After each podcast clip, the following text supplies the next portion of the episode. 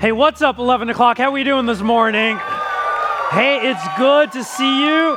Happy World Cup Finals Day may not be a big deal to you, but it's big to me. Hey, my name is Dre. I'm one of the pastors here. As we go into our time of teaching, I'm excited that you're here. If you're joining us for the first time, welcome to Rocky Peak. Whatever venue you're in, whether you're here in the worship center or over there in the ridge, we are glad to have you. Now, before I go into the time of teaching, I too want to comment on these incredible volunteers about VBS. Now, I've always known that VBS is great, but over these last two summers, my depth of appreciation has grown because I've gotten to see VBS through the eyes of my own child. And so to each and every one of you that served in whatever capacity, from a father, I want to say thank you for what you did. But secondly, I also want to celebrate something awesome at VBS that every year at VBS, we give these elementary age students an opportunity to make a difference in the global community. This year, they were giving an opportunity to impact people in need in Haiti. Now, $10 would feed an entire family for an entire year, which is crazy to think about. So, on their own, our elementary age students by the end of the week raised over $3,600. That's going to take care of 360 families.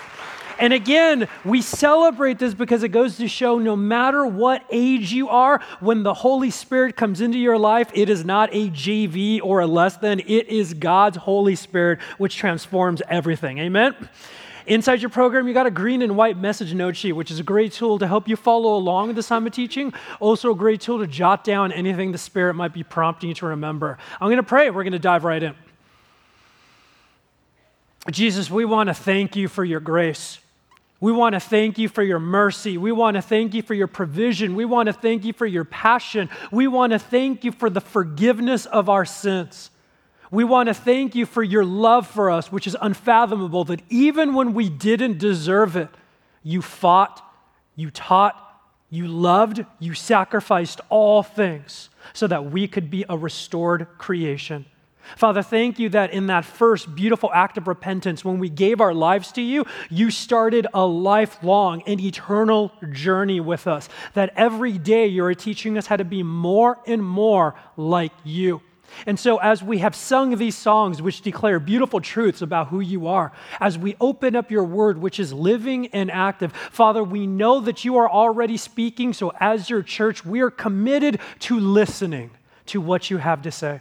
As I often say, Jesus, as the communicator, let me become less.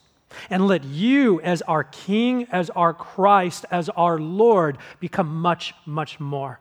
In the precious name of Jesus. We all said, Amen.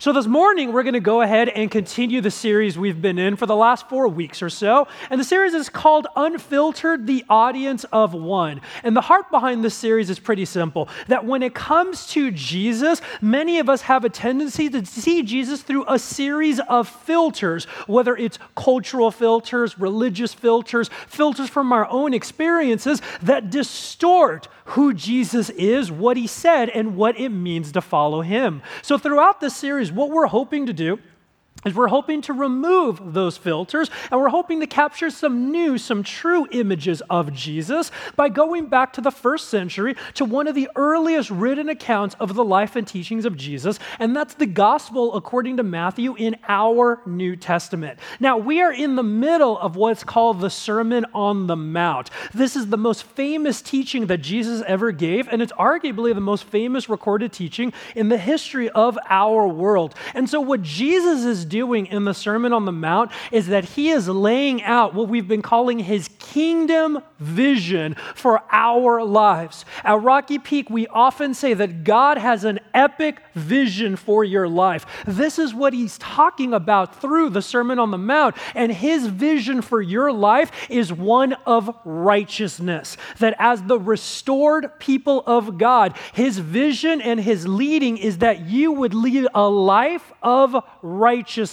And throughout the Sermon on the Mount, he contrasts what that means that he's not talking about a negative, a fake religious righteousness that many of the religious leaders had at the time of Jesus. It's not a superficial righteousness, it's not one that's solely dependent on tradition, it's not one that minimizes or distorts the teachings of Scripture, but rather a real righteousness is one that is found in transformation.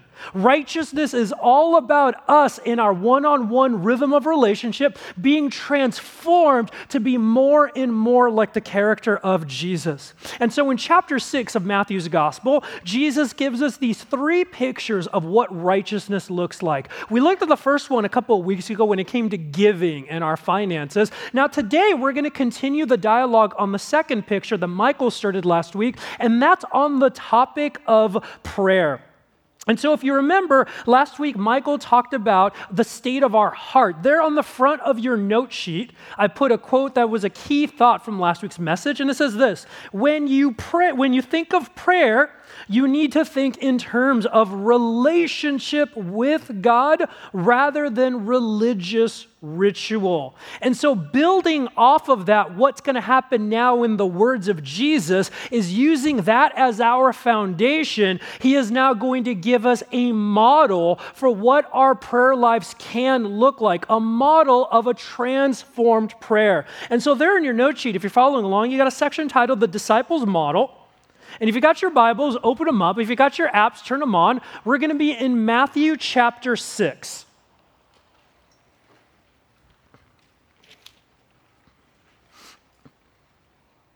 Now, as a quick recap to last week, let's go ahead and start at verse 5 and let's read through the verses that Michael walked us through last week. So, in it, it says, And when you pray, do not be like the hypocrites, for they love to pray standing in the synagogues and on the street corners to be seen by others. Truly, I tell you, they have received their reward in full. But when you pray, go into your room, close the door, and pray to your Father who is unseen. Then your Father who sees what is done in secret will reward you. Verse 7 And when you pray, do not keep on babbling like pagans, for they will be for they think they will be heard because because of their many words. Do not be like them, for your Father knows what you need before you ask Him. And again, this is a quick recap that what Jesus isn't doing, we talked about this last week, is He's not condemning public prayers. He's also not condemning long prayers. What Jesus is doing is He's asking us to examine when it comes to our prayer life, what is the state of your heart? Why do you pray? Do you pray for superficial reasons? Do you pray because you feel obligated? Do you pray to impress other people, to manipulate other people, to try to earn some type of favor? Or do you pray for what we've been calling about the audience of one? Do you pray to know God more, to be transformed by it? So that was what we talked about last week. Now, building off of that foundation, that's what a relationship through prayer is all about. Now, Jesus is going to give us a model. It is a very very famous model about how to pray, but I want you to see that he continues this state of your heart. And this model that he gives us is rooted in identity.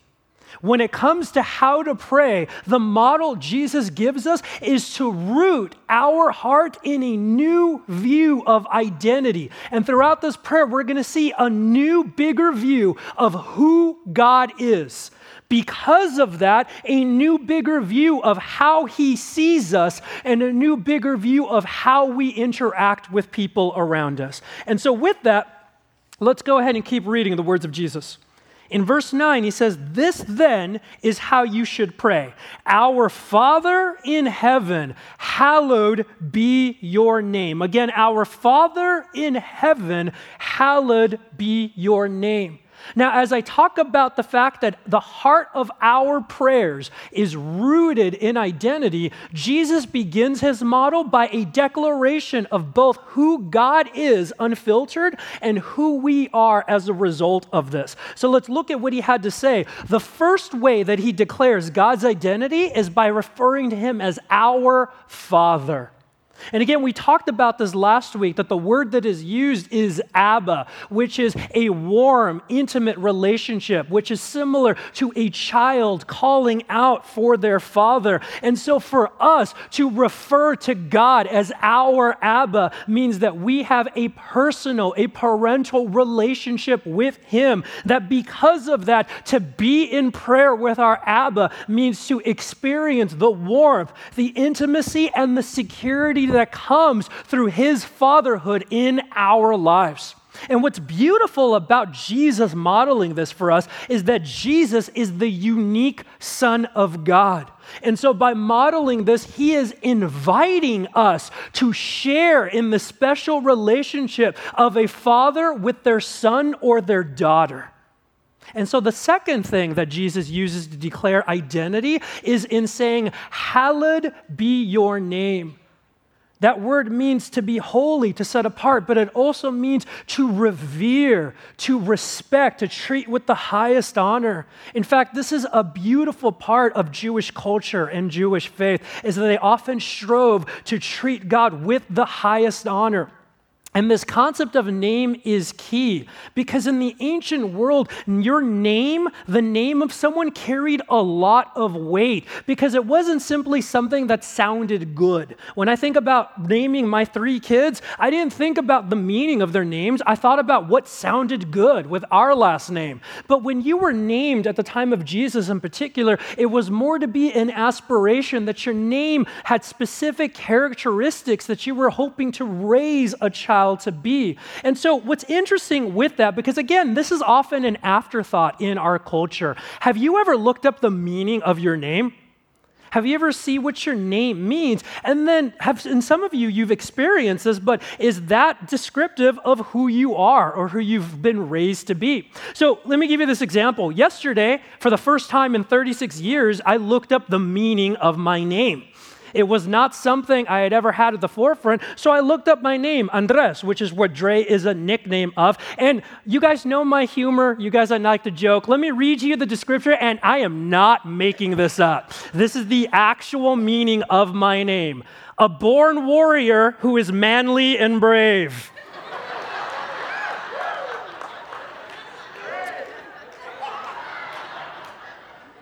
Not too shabby, right?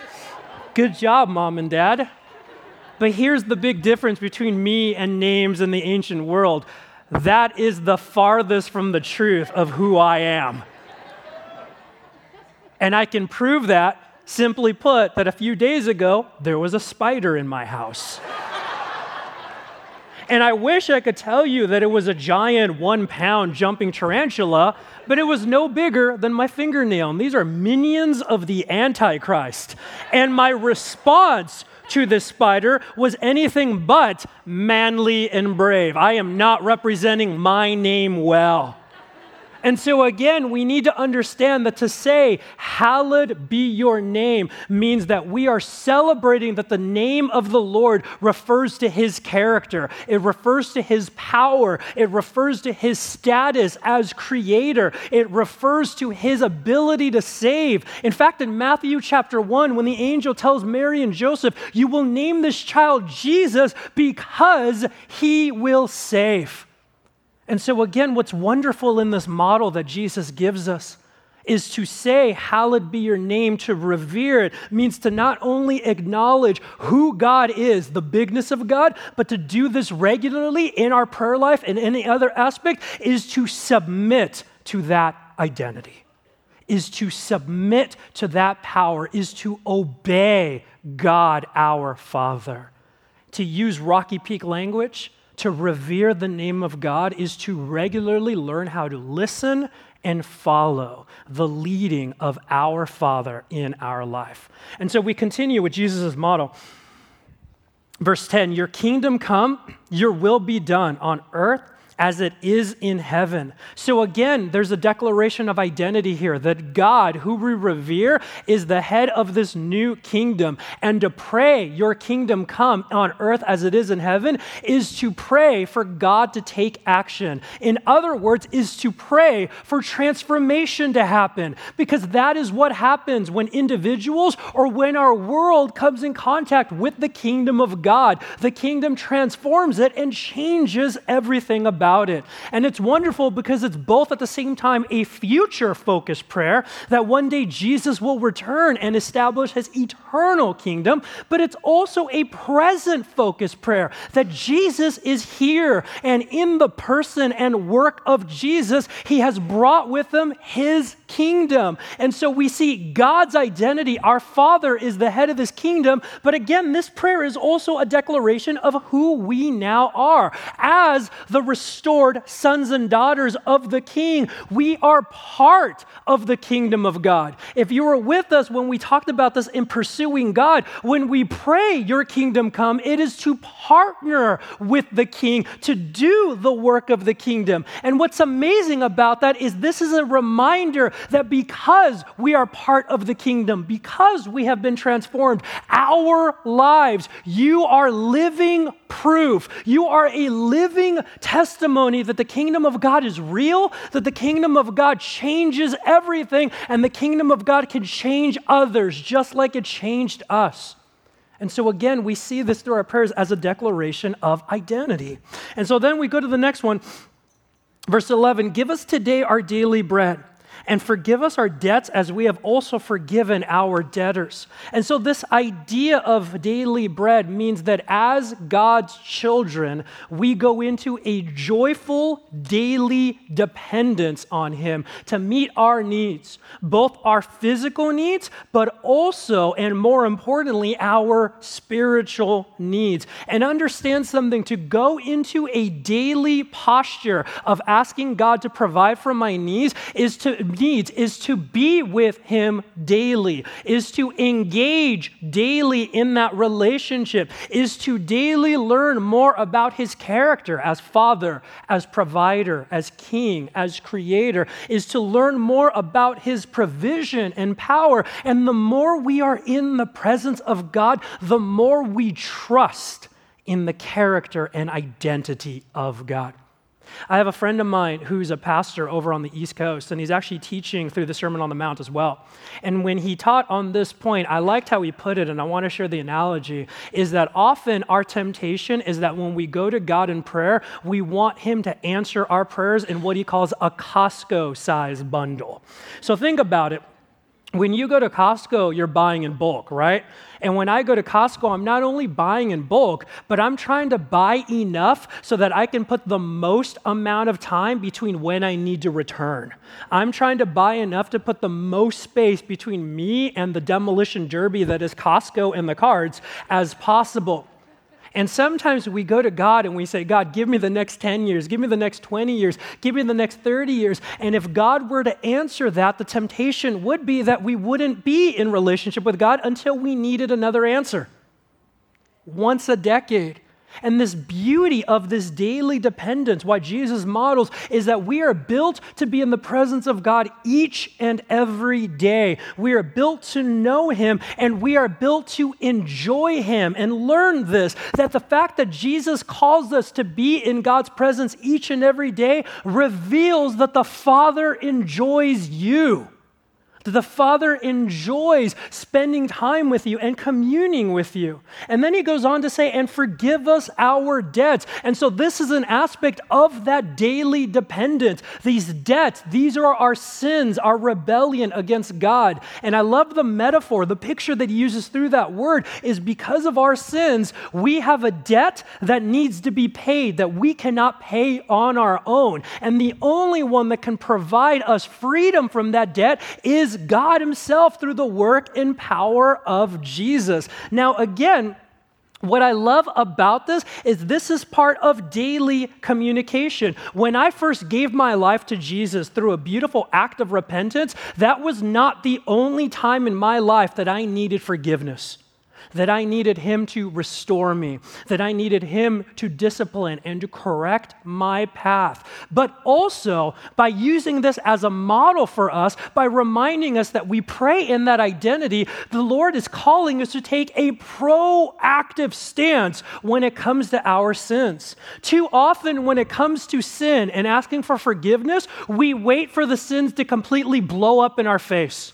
We wait for it to get really bad or for it to get exposed or for us to have hurt other people through it. And this is a new paradigm because what we're doing is, again, by trusting God to regularly forgive us, we are declaring identity. We are saying that you are forgiver and you are father. We are saying that I am your child, and the most important thing in my life is my relationship with you. We are acknowledging that sin is what separates me from the presence of the Father. Sin is what creates roadblocks for me enjoying and entering into that presence. And by regularly asking the Lord to remove this, we are saying, You matter so much that I want nothing to get in the way of our relationship. And so we take on a proactive stance to enjoy the Father more. And then he continues and he said, As we have also forgiven others. And what's beautiful is this is practical and aspirational, that as transformed sons and daughters, we've been transformed to reflect the presence of God. We've been transformed to reflect the, the character of Jesus. And so part of that change is how we see others. We're going to see them with a gratitude as someone who is forgiven. I will strive to live that out in my life as well. Just as God can love and forgive, He will empower His children to do the same. Now we're going to unpack that more a little bit later. But then He goes on in verse 13. And he says, And lead us not into temptation, but deliver us from the evil one. Again, a declaration of identity of who God is and who we are. That we are saying, Your relationship is my priority. And when it comes to temptations that we all face, when it comes to trials and testing, we are asking God to deliver us because, again, we are acknowledging His power. See, we don't sit here and hope in a blind faith that God will defeat the enemy in the end. We sit here in confidence as Christ followers that the cross of Jesus and his empty tomb triumphed over the enemy for all of eternity. And so, when it comes to our temptation, those areas that we feel weak, we as dependent children go to the Lord and we say, as the one true God who defeated death, defeated sin, and defeated the enemy, give me what I need as my provider to look past this and to choose light instead of darkness. And then what's really interesting is then Jesus goes back to this topic of forgiveness as he finishes this model. In verse 14, he says, For if you forgive others when they sin against you, your heavenly Father will also forgive you. But if you do not forgive others their sins, your Father will not forgive your sins. And so we need to clarify a couple things that are going on here. Jesus is not saying that our salvation is based on works. We have been saved by the grace and mercy and love of Jesus, regardless of the fact that we didn't earn it. And so, this isn't talking about the fact that we could have paid off that debt or we could have earned it. But again, it's going back to the heart of prayer, which is transformation. That if we are truly being transformed, we will start to resemble the character of God. And one of the biggest, one of the most key areas that people can see that is in the area area of forgiveness because in our sin, we rarely forgive. But as part of the kingdom, we now adopt God's heart to show his mercy. In fact, forgiveness is a great litmus test for if we're accepting or resisting transformation in our lives. And so, again, this fits the model of prayer because the whole Lord's Prayer has been all about transformation. And that's the heart of prayer. And so that's our passage today. And so, what I want to do with the time we have left is I want to continue to unpack this heart and I want to look at how that practically applies in our prayer life. So, there in your note sheet, you've got a section titled The One Core Truth, and your fill in is this The heart of prayer is a transformed identity.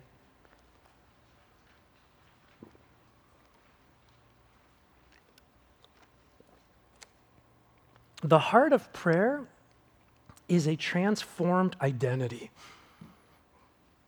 Prayer is transformational. Now, some of us know that because we pray for things to change. We pray for circumstances to change. We pray for provision to happen. We pray for change in people's lives or change to happen in our world. And that is a beautiful aspect of our prayer relationship.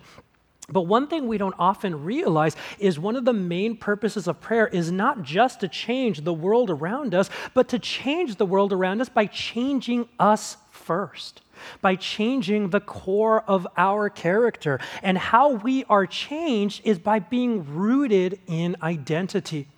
See, when Jesus comes into our lives and he transforms us from the inside out, he changes so he changes everything about us. But one key area that he changes is our sight is how we now see the world and how we now see Him. And what He does is He expands our sight to understand an unfiltered identity of who God is and who I am as a result of His identity.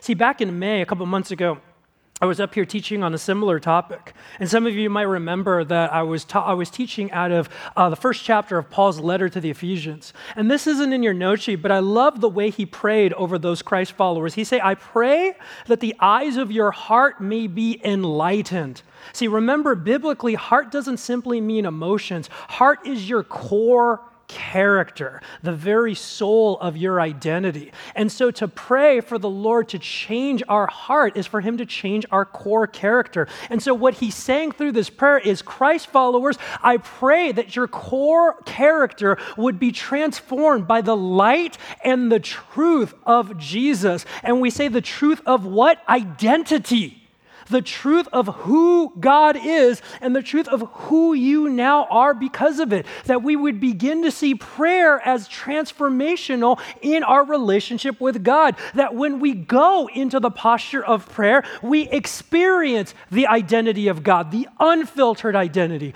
We experience rest in that identity. We discover more of God's identity in our lives. And then when we ask, and then when we petition, which is a beautiful part of that relationship, we do so. That is the overflow out of our view of God's identity. The heart of prayer is a transformed identity. I like a couple quotes there on your note sheet. First, from a scholar named Michael Wilkins prayer is much about changing us our character, our will, and our values, even while we seek God's response. Second quote by Tim Keller God does not merely require our petitions, but ourselves. And no one who begins the hard, lifelong trek of prayer knows yet who they are. Nothing but prayer will ever reveal you to yourself, because only before God can you see and become your true self. Would you underline that last statement? Because only before God can you see and become your true self. The heart of having a thriving prayer life is not your words, is not your posture, is not your tradition. The heart of prayer is rooted in identity of who God is and who we are as a result of that. And so, with that being our foundation, what I want to do is let's talk practically a couple of areas in which this, this model that Jesus gave us shapes our prayer life. And so, specifically, if that heart of identity is our foundation, there are three core areas of that foundation that we want to begin to root our prayers in. So, there in your note sheet, you got a section titled Prayer Building a New Foundation. And the first aspect of the foundation is this who God is.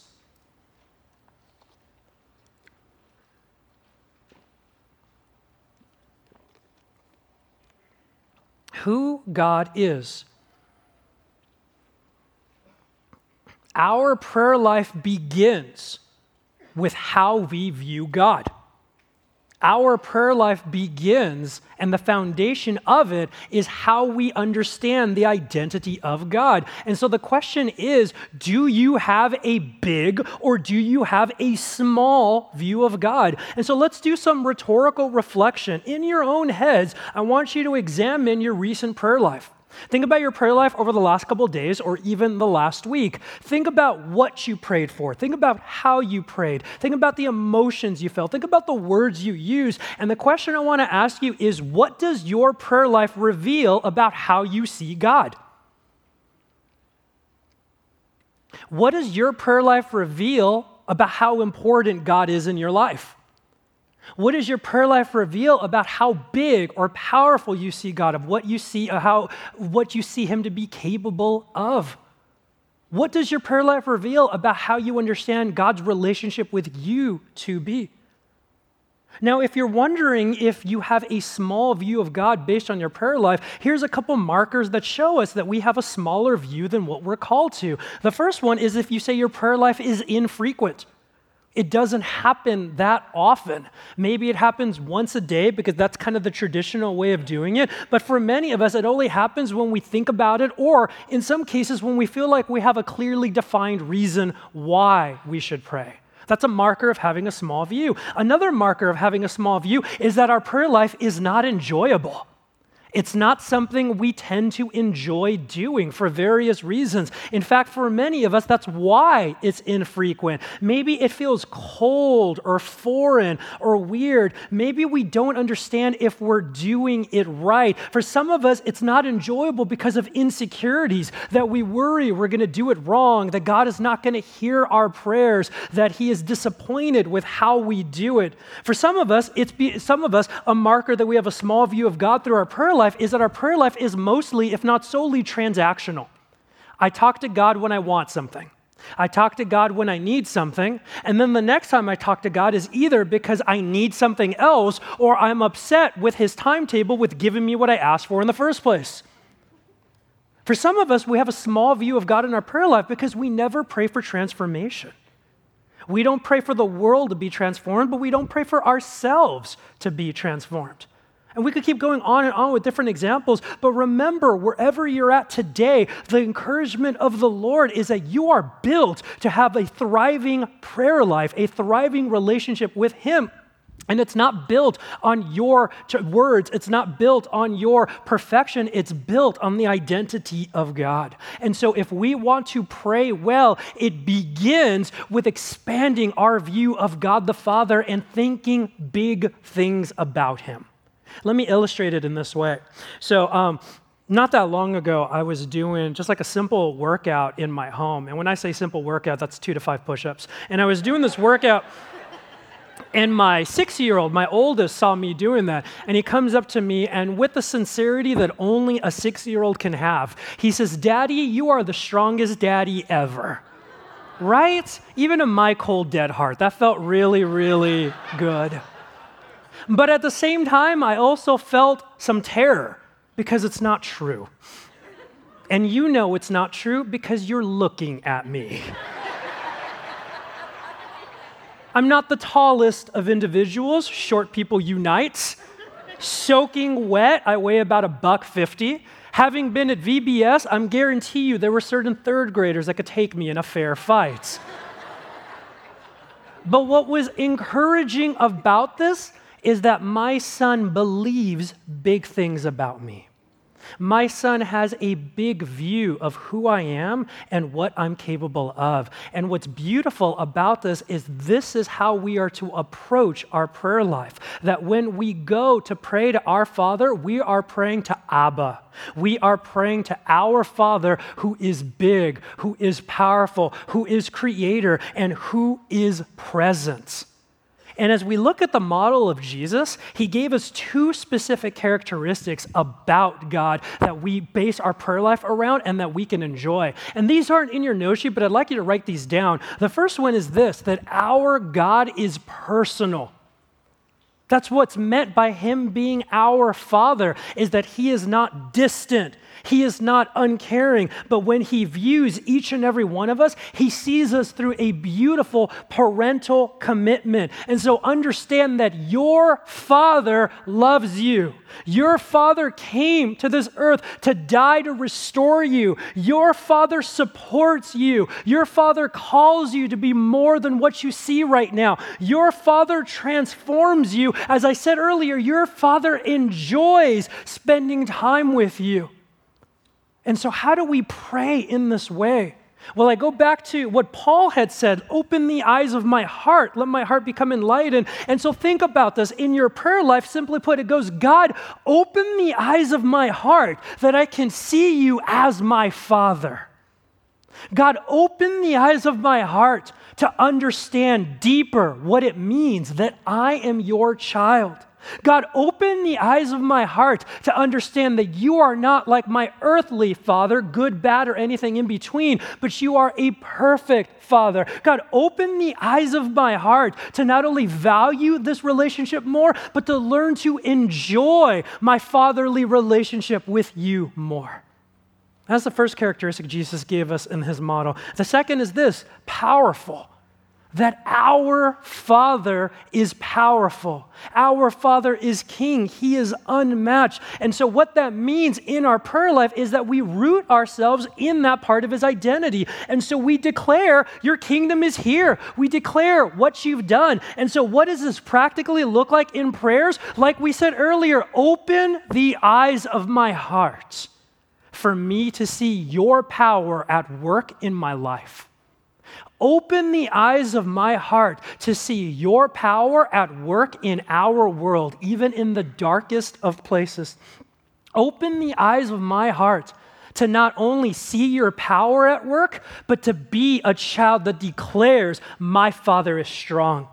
My Father is powerful. Open the eyes of my heart to celebrate your power in my life and in my world. Open the eyes of my heart to be able to point others to your power, to be an encouragement that just as your power is at work in my life, it can be at work in your life as well. And so, when it comes to prayer, our first stop on that foundation is rooting our hearts in the identity of God the Father. I like how in the Old Testament it's put there from Micah in your note sheet. All of the nations may walk in the name of their gods, but we will walk in the name of our Lord, our God, forever and ever. So, the second aspect of, of, of our foundation I want to highlight is this who we now are.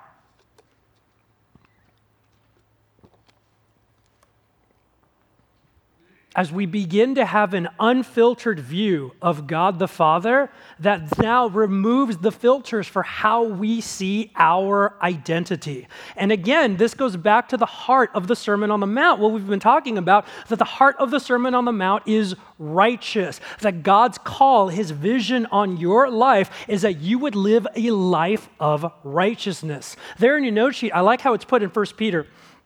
But you, and yes, this is talking about you, Christ follower, but you are a chosen people, a royal priesthood, a holy nation, God's special possession, that you may declare the praises of him who called you out of darkness into his wonderful light. This is how God sees his children. And what's beautiful about this is that this is not a negative view, is it? This is a very high view. God doesn't see you and go, okay I'll let you in, but you're never going to be good enough. You're never going to be one of the real Christ followers. You know what? I don't even like you, so let's only see each other at family reunions or something like that. That is not how our Father sees us. He sees you as a beloved son and daughter. He has transformed your identity, not so that you become, as I often say, a slightly better version of who you were, but that so now you become a royal priesthood, a chosen people, a life of righteousness. This is God's epic vision for your life. And as his father, he not only casts this vision, but he says, This is where I will lead you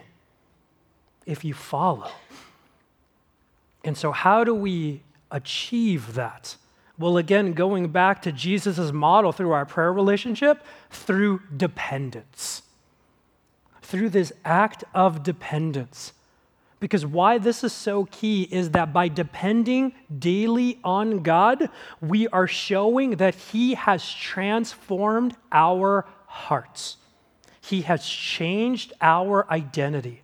Because think about who you were before you gave your life to Jesus. And in fact, this is so strong that for many of us, it is still a constant temptation, even though we are in Jesus, and that's to be in dependence. That's to do things our own way or to do things on our own strength, intelligence, or ingenuity. And here's what I mean by that. Before Jesus came into my life, I understood at a young age that if I wanted to succeed in life, if I wanted to have a good life, if I wanted to have some type of some measure of success or enjoy riches, I had to do it on my own. And so I needed to make sure I was strong enough, smart enough, good enough. I needed to succeed. I needed to step on other people. My destiny was in my hands. And what ended up happening was I took on the weight of the show of world. In fact, I took on God sized expectations and I put them on human shoulders that were never meant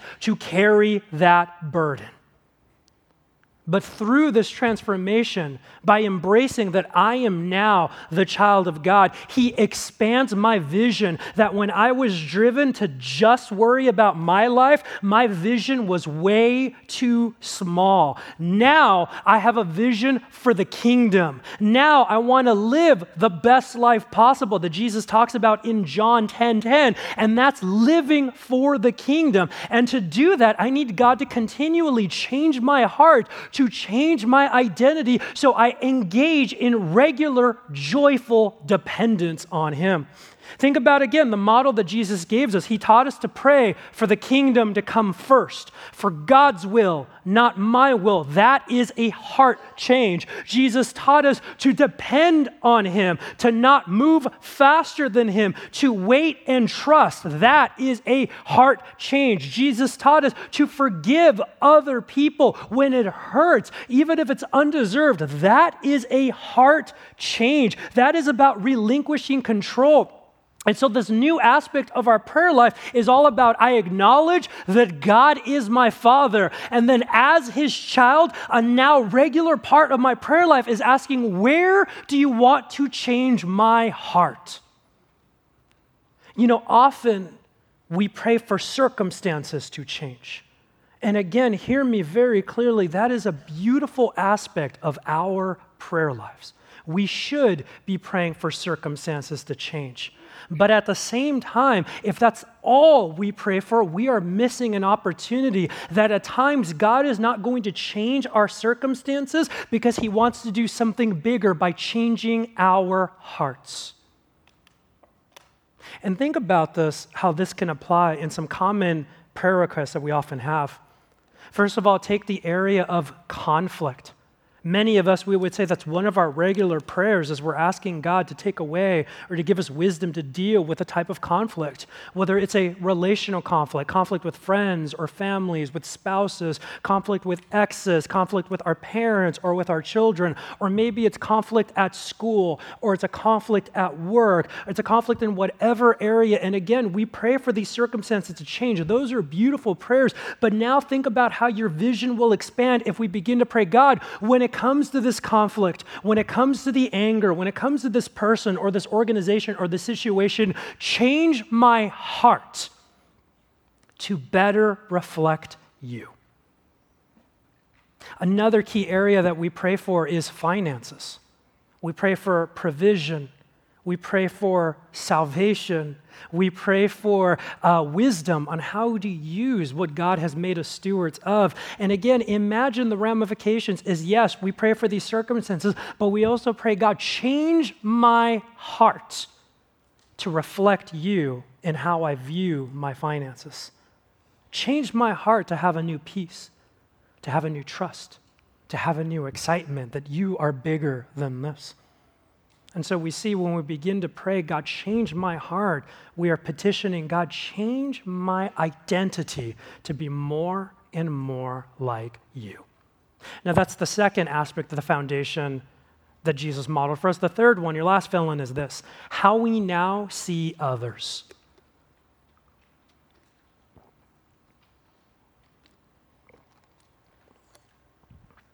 How we now see others. So, again, let's recap this progression. Our prayers are rooted in seeing the identity of God unfiltered through that, discovering and embracing our identity in Him, and then becoming His image bearers, becoming a living testimony in how we interact with the people around us. And this changes all of our relationships. This changes our relationship with other Christ followers, that we're not called merely to be people that sit near each other in a service once a week, but we are literally family. Another topic for another time, but we are now part of this new new community that's called the church. But it also changes and transforms how we see other people, those who have yet to believe or put their faith in Jesus that we don't diminish them, but that we see them as people that Jesus loves equally that Jesus died to set them free. But also, Jesus often in the Sermon on the Mount goes back to a specific category of people, and that's our enemies. See, again, look at his model he models for us to regularly be forgiving our debtors. Let's understand what that means. Someone who is a debtor of yours is someone who has sinned against you, is someone who has hurt you, is someone who has caused you strife and frustration, is someone that you would have good reason to be angry towards, is someone you might want to have wrath towards, someone you might want to have a vitriol towards. And what's amazing about this is many times times in the Sermon on the Mount, Jesus is asking us that as his children, we would reflect his character when it comes to our enemies, that we would embrace this radical transformation. In fact, there in your note sheet out of Matthew chapter 5, he says this You have heard it said, love your neighbor and hate your enemy. But I tell you, love your enemies and pray for those who persecute you, that you may be children of your Father in heaven. Would you underline that last part? That you may be children of your Father in heaven. So, again, think about that relationship of identity. We are raised to reflect God, we are raised to reflect His values, to reflect His character, to reflect His passion. If God is a forgiver, His expectation of His children is to go and forgive as well. We are raised to not hoard His salvation, but to have a gratitude and to extend it as God has extended it to us us as well. Now, as we talk about that, let us take a spiritual deep breath and acknowledge this truth. That is hard. That is very hard to do. And it can't be done on our own. It can only be done through the supernatural work of God in your life. On my own, I create division. On my own, I create enemies over big issues, even small issues. Now, hear me very clearly. An enemy is not, is not somebody that we disagree with. In fact, there's often going to be areas where we disagree with people. In fact, there's going to be areas where we passionately disagree with people. There's going to be areas where we passionately disagree with people for to protect God's moral truth. Those are all beautiful things, but enemies are the people that we allow our anger and our hate to control us. Enemies are the people that in our disagreements we choose to sin against in our view of them. And so, when it comes to forgiving our enemies, again, we create division naturally, but also we understand they've wronged us. How can I forgive them? And the truth of the matter is, you're right, you can't. But the work of God through you can. And this is a beautiful part about being God's sons and daughters that not only does He love us with a supernatural, unfathomable love, but He strengthens and equips us to show a hateful world that same love. You know, think, I, I think about this in the life of Jesus and in how He even called His followers, His disciples that in chapter 9, a little bit ahead of where we are, Jesus goes and he calls Matthew, a tax collector, to be one of his followers. And tradition states that this is Matthew, the author of our gospel. Now, you need to understand something. If you are one of Jesus' Jewish disciples, if you were one of Jesus' Jewish disciples, then Matthew, you had a lot of reasons for Matthew to be a clear enemy of yours. And there's a couple categories I like to put this in. One, he was a political enemy. To be a tax collector meant that Matthew was working for the Roman government. The Roman government was the government, put it in our terms, the political party that was oppressing the Jewish people, that was trying to eliminate their culture and their faith. And Matthew was a part part of that. He was now a deeply political enemy. Second thing is what I call he was a racial enemy. The Roman Empire had this view that if you were not Roman, you were less than human. You would never be good enough. And Matthew, being a Jewish man, joining the Roman team, so to speak, is basically acknowledging that, yeah, we aren't good enough. And so we need to change or die. This is the winning team. And I'm going to go into this. And third, he's what I call an economic enemy. He ripped people off. He stole from people. He stole from his fellow Jewish brethren as a tax collector. So think about the wonder of Jesus' love that in that account in Matthew's gospel, he pursues. He walked up to this tax collector. He said, Come and follow me. He restores him and he teaches his disciples how to not only love and accept him, but how to become family with him. Now think about it. As human beings, if you were one of those disciples, do you think you probably felt some anger towards Matthew joining your team? Do you think you felt some resentment? Do you think, I know, I probably would have gone up to Jesus and be like, can we reconsider this? Do you think that there may have been some awkward dinners or lunches as people are sitting there going, hey, Matthew, you ripped off my life savings. Thank you so much for that. But what does Jesus model through this? No one not even the darkest of individuals, is outside the passion and love of God. And so, as we fight in this world, it's something I often say because Christ followers, we need to take this back in a world and in a country that desperately needs this truth. We need to not be a people that fight with sin, that fight with anger, that fight with hate, but we need to be a people that fight rooted in the identity of Jesus, rooted in the love of the Father, rooted in who we are as children and rooted by fighting through love, truth, and compassion. As Jesus forgives, he will strengthen us to forgive. And so, with that, reflect who is your enemy?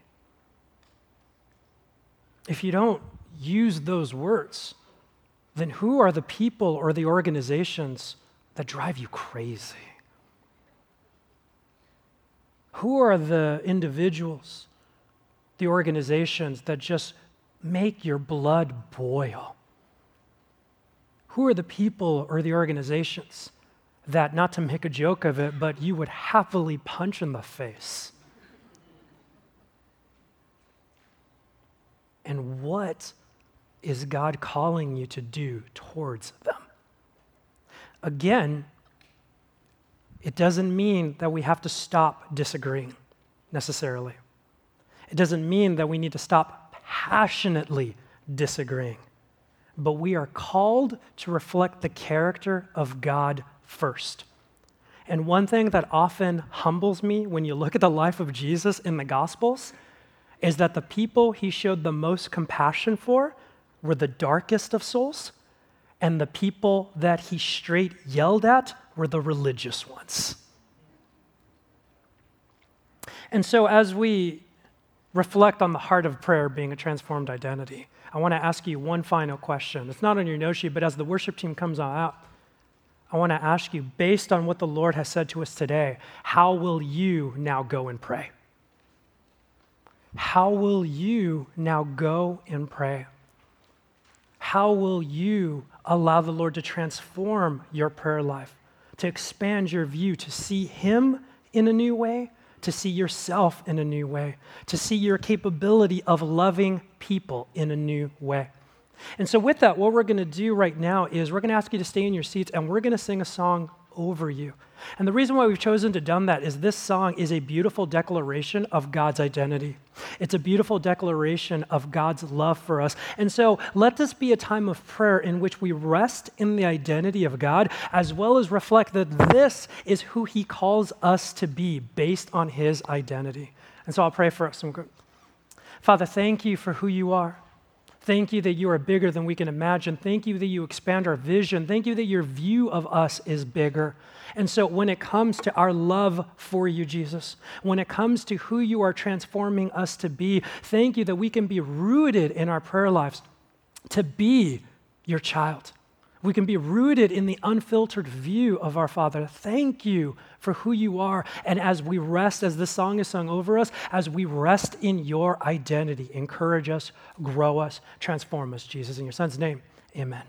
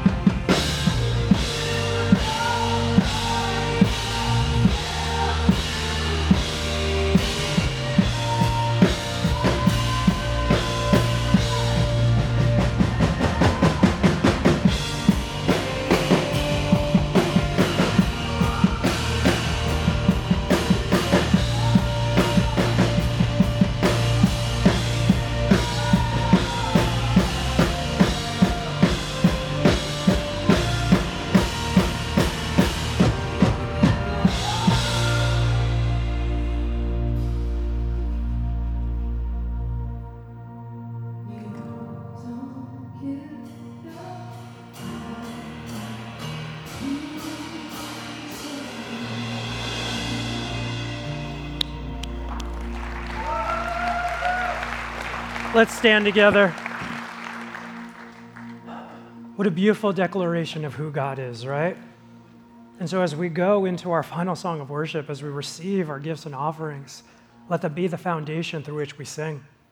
Let that be the foundation through which we declare that this is who the Father is, and this is who He transforms us, who He empowers us to be. Let's pray. Father, you love us. Father, we are swimming and drowning in your perfect love. Father, your love cuts to the core of our character. It changes us, it transforms us. It gives us a new hope and a new purpose where we now reflect you. We are now your son and daughter. We are now a part of your kingdom. We are now empowered to do what we couldn't have done on our own to see you with a peace, to view our life differently, to forgive even when it's difficult. And as we sing this last song, it's beautifully put that we ask you to continue to open the eyes of our heart, that we could see you, and that you would put your heart inside of, inside of us, that you would transform us, that you would change us, Jesus. We thank you for this community where we can gather as your family to listen to your word, to declare through these songs, to say that God is real that Jesus has brought the kingdom into play, that we are living proof of that, and that we are inviting others to join that kingdom and find that restoration. Jesus, thank you for the gifts and offerings we're going to receive. Thank you for how you continue to faithfully fund what you want to do here at Rocky Peak. We love you, Lord. Thank you for loving us. In your son's name, everybody said, Amen. That was incredible. Thanks, friends. You know, that last song is so beautiful because it declares what we've been talking about the heart of prayer. Show me who you are and fill me with your heart. And so, Rocky Peak, as we leave, that is our privilege to be able to pray in that truth, that our prayers are rooted in identity, in the identity of God the Father, in the identity of who, you've trans- who He's transformed you to be, and to be able to show that identity and character in our thoughts and actions. And so, as we leave this place, let us be a people that are praying mighty prayers, transformational prayers for the world to change, but also for our souls to change, for our character to change. That no matter what is going on outside of us, we will continually pray to become more and more like God the Father. Amen.